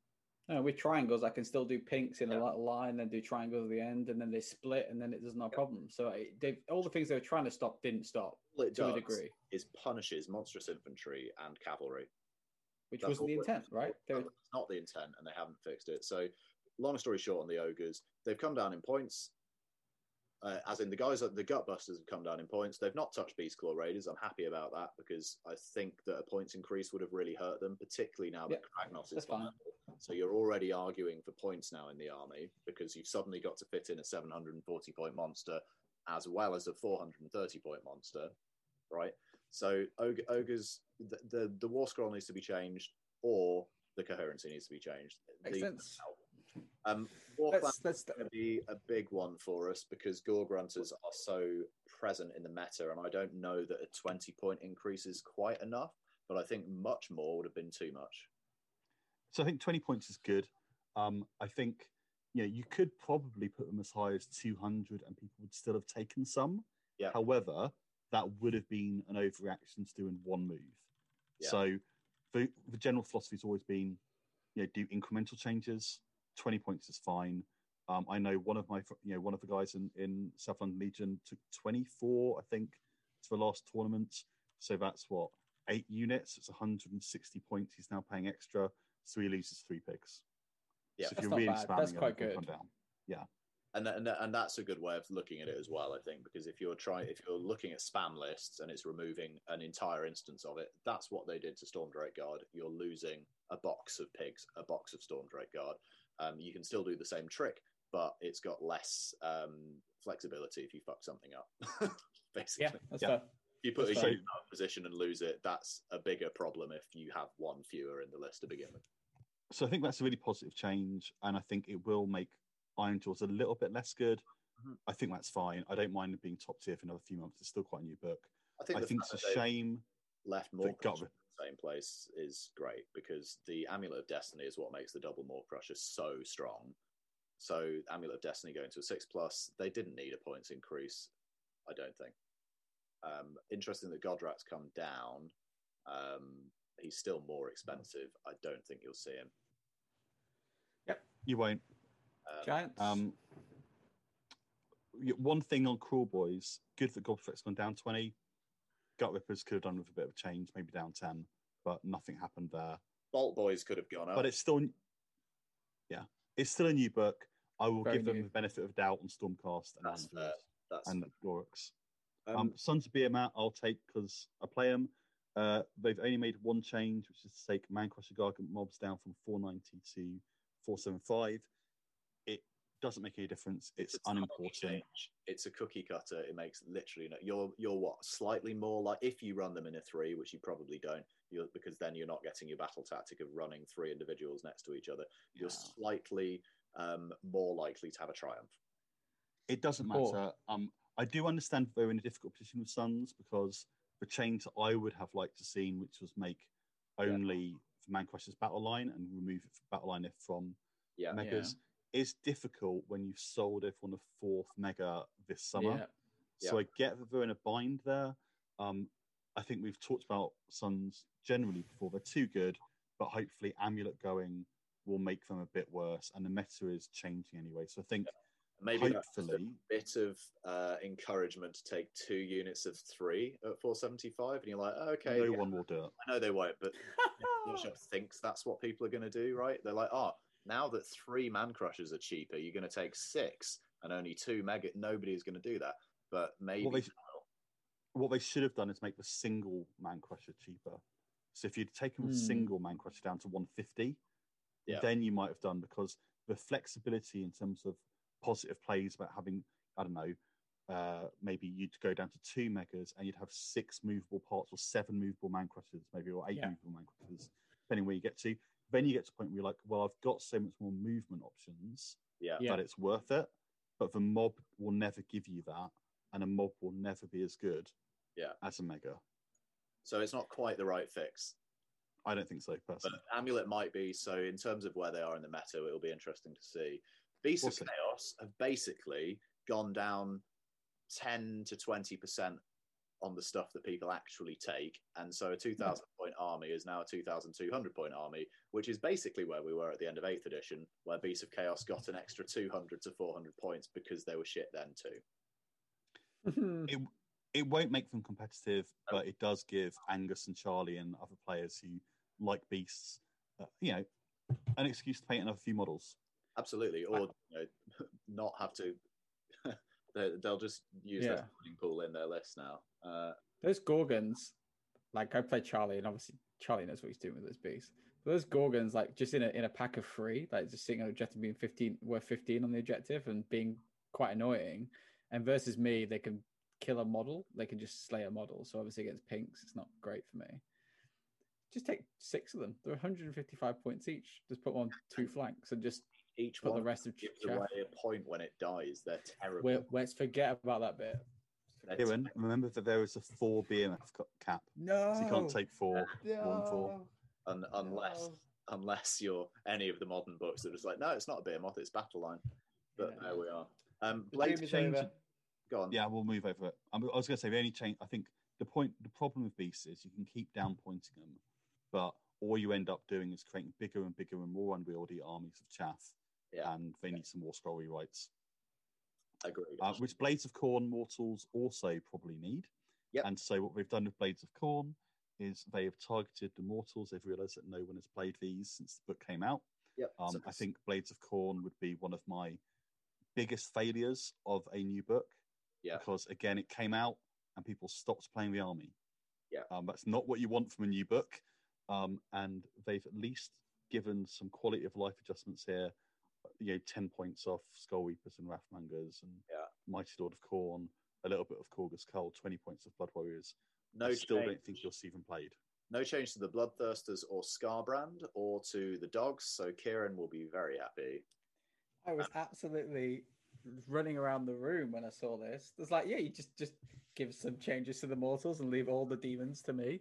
That's fine. Don't worry about of it. demons, uh, disciples of Tzeentch, the, the, the, the change that actually matters here, because again, it's Yeah. mortals slash beastmen have got cheaper. The only thing that actually matters in terms of the games we have to actually play of Age of Sigmar is the increase of 35 points on the horrors of Tzeentch to 250 points, which, quite frankly, how they weren't already 250 points Yeah, blows my mind. Um, I think that's a good change. I don't think it yeah, it's a good change. the list particularly, does it? No, I I've been already running a unit of ten for some time, getting trying to get used to this change anyway. I think with the plague bearers coming up to 150 as well. Yeah. However, they are worth two wounds now. Um, Yeah. the, the, my list changes a little bit, but it's not really that bad. The big Uh, my my last list that I just took increased by 100 points, which was a double pink horrors unit, and my previous list is in by about 30 points, so it's, it's not a big deal. I think the thing that's important to note is that I know Simon's not running anymore, but Simon Weekly's 70 pink horrors list has gone up Mm. by 245 points, which is great uh, because that means that you've got fewer pink horrors to contend with. Yeah, I mean, I played against that, and I think that he could probably still do something quite good with it, even with the with a with a small with 35 point increase. But yeah, hopefully it's in the I think now. at 250, Pink Horrors are still good.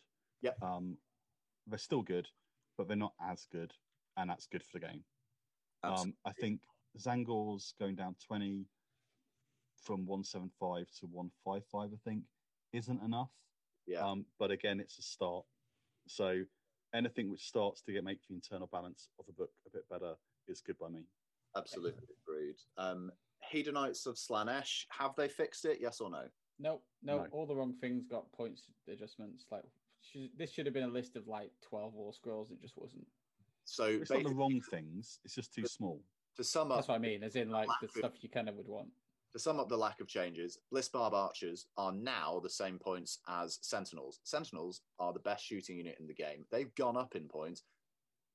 The Blissbarb Archers have gone down in points and are still the same cost of the more expensive best unit in the game. They ha- Yeah. they need they need to drop all the Slaanesh by ten percent again, at least, um, and potentially look at some War Scrolls too. Let's be honest. Um, But- What this does do is it puts you in a position that maybe in GHB 22, if they do this again, Yep. they become playable.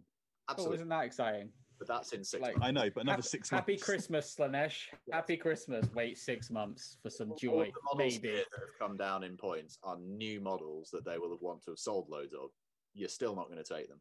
Um, Skaven, uh, Weird. yeah, Andy has a list with a Deathmaster in it. That's now 15 points cheaper. You can't buy anything with 15 points. Slaves to Darkness.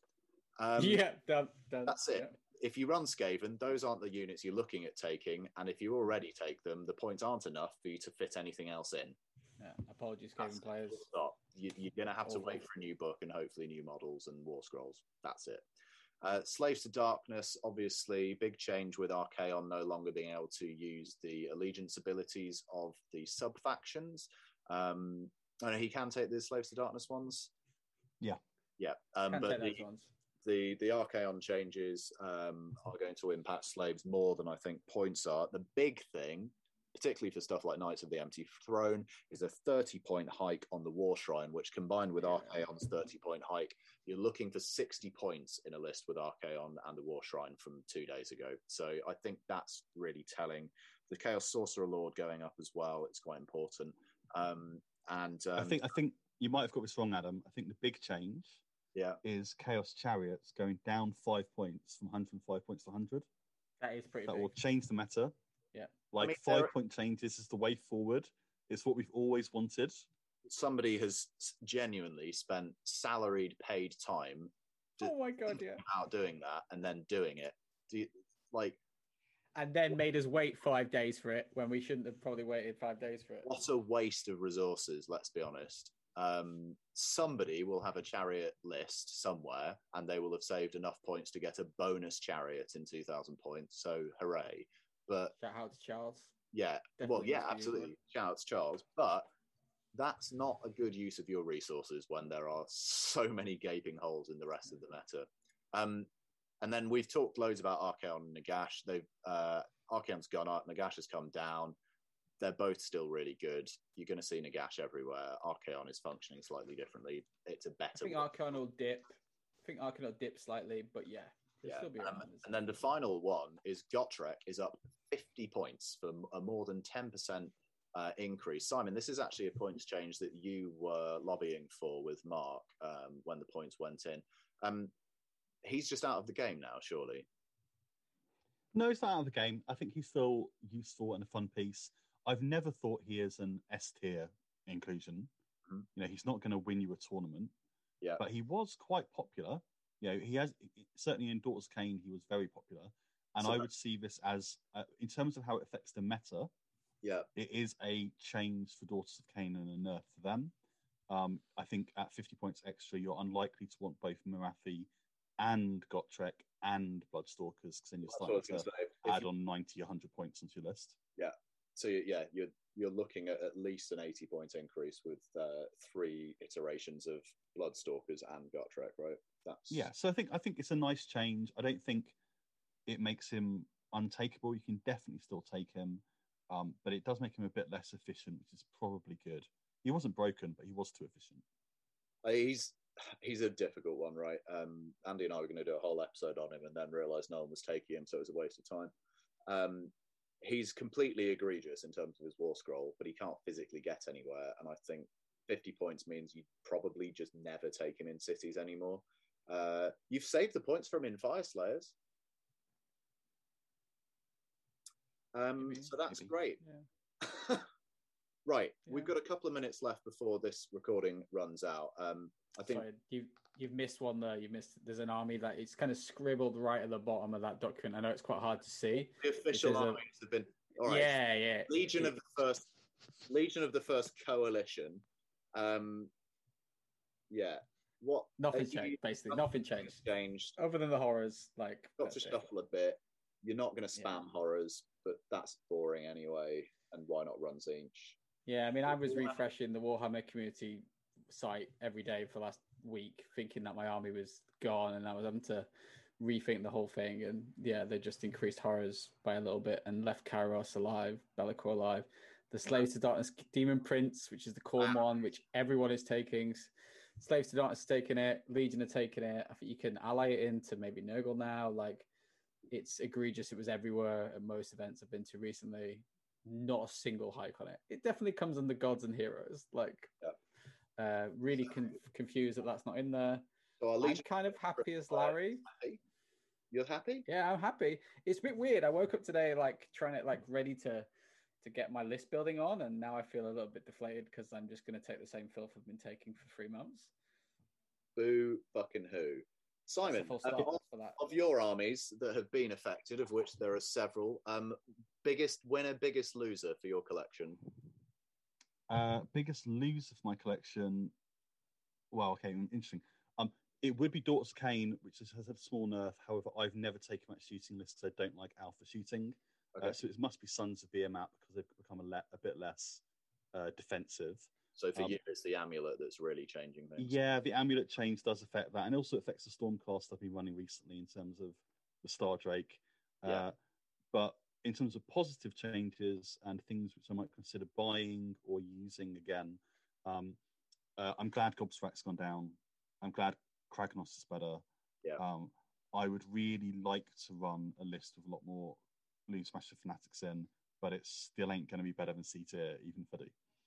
Fair enough. Um, Kieran, Legion is as good as ever.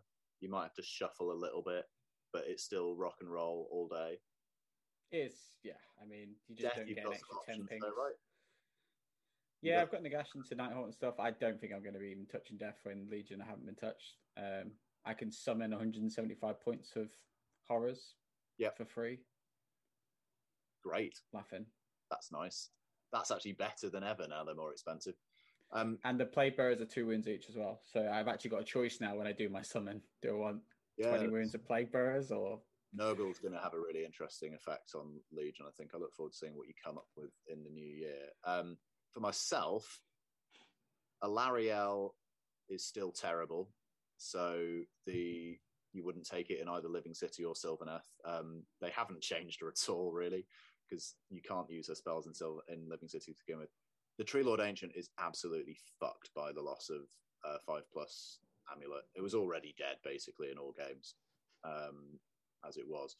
Uh, so I think Sylvaneth are gone. Um, the list I had was heavy shooting Kurnoth Hunters 2, right? So Bow Hunters, Unleash Hell. It's it's not good. It's not good. Um, so Mawtribes probably gets a Kragnos, but at the end of the day, dragons are untouched. It's all dragons all the time. Uh, so there we go. That was uh, Fulminators, all fulminators all the time. Fulminators as well, not only touched. owned six of those and six dragons. Yeah, that sounds good. Um, so, Battle Scroll, Gods and Heroes. Kieran, Simon, thank you so much for your thoughts on that. We'll maybe come back in a week or two and talk about lists we've written based on this. Thank you for listening. Thanks, Jay Channer, for the music, and we will see you next time. Goodbye. Thanks, Bye-bye. guys.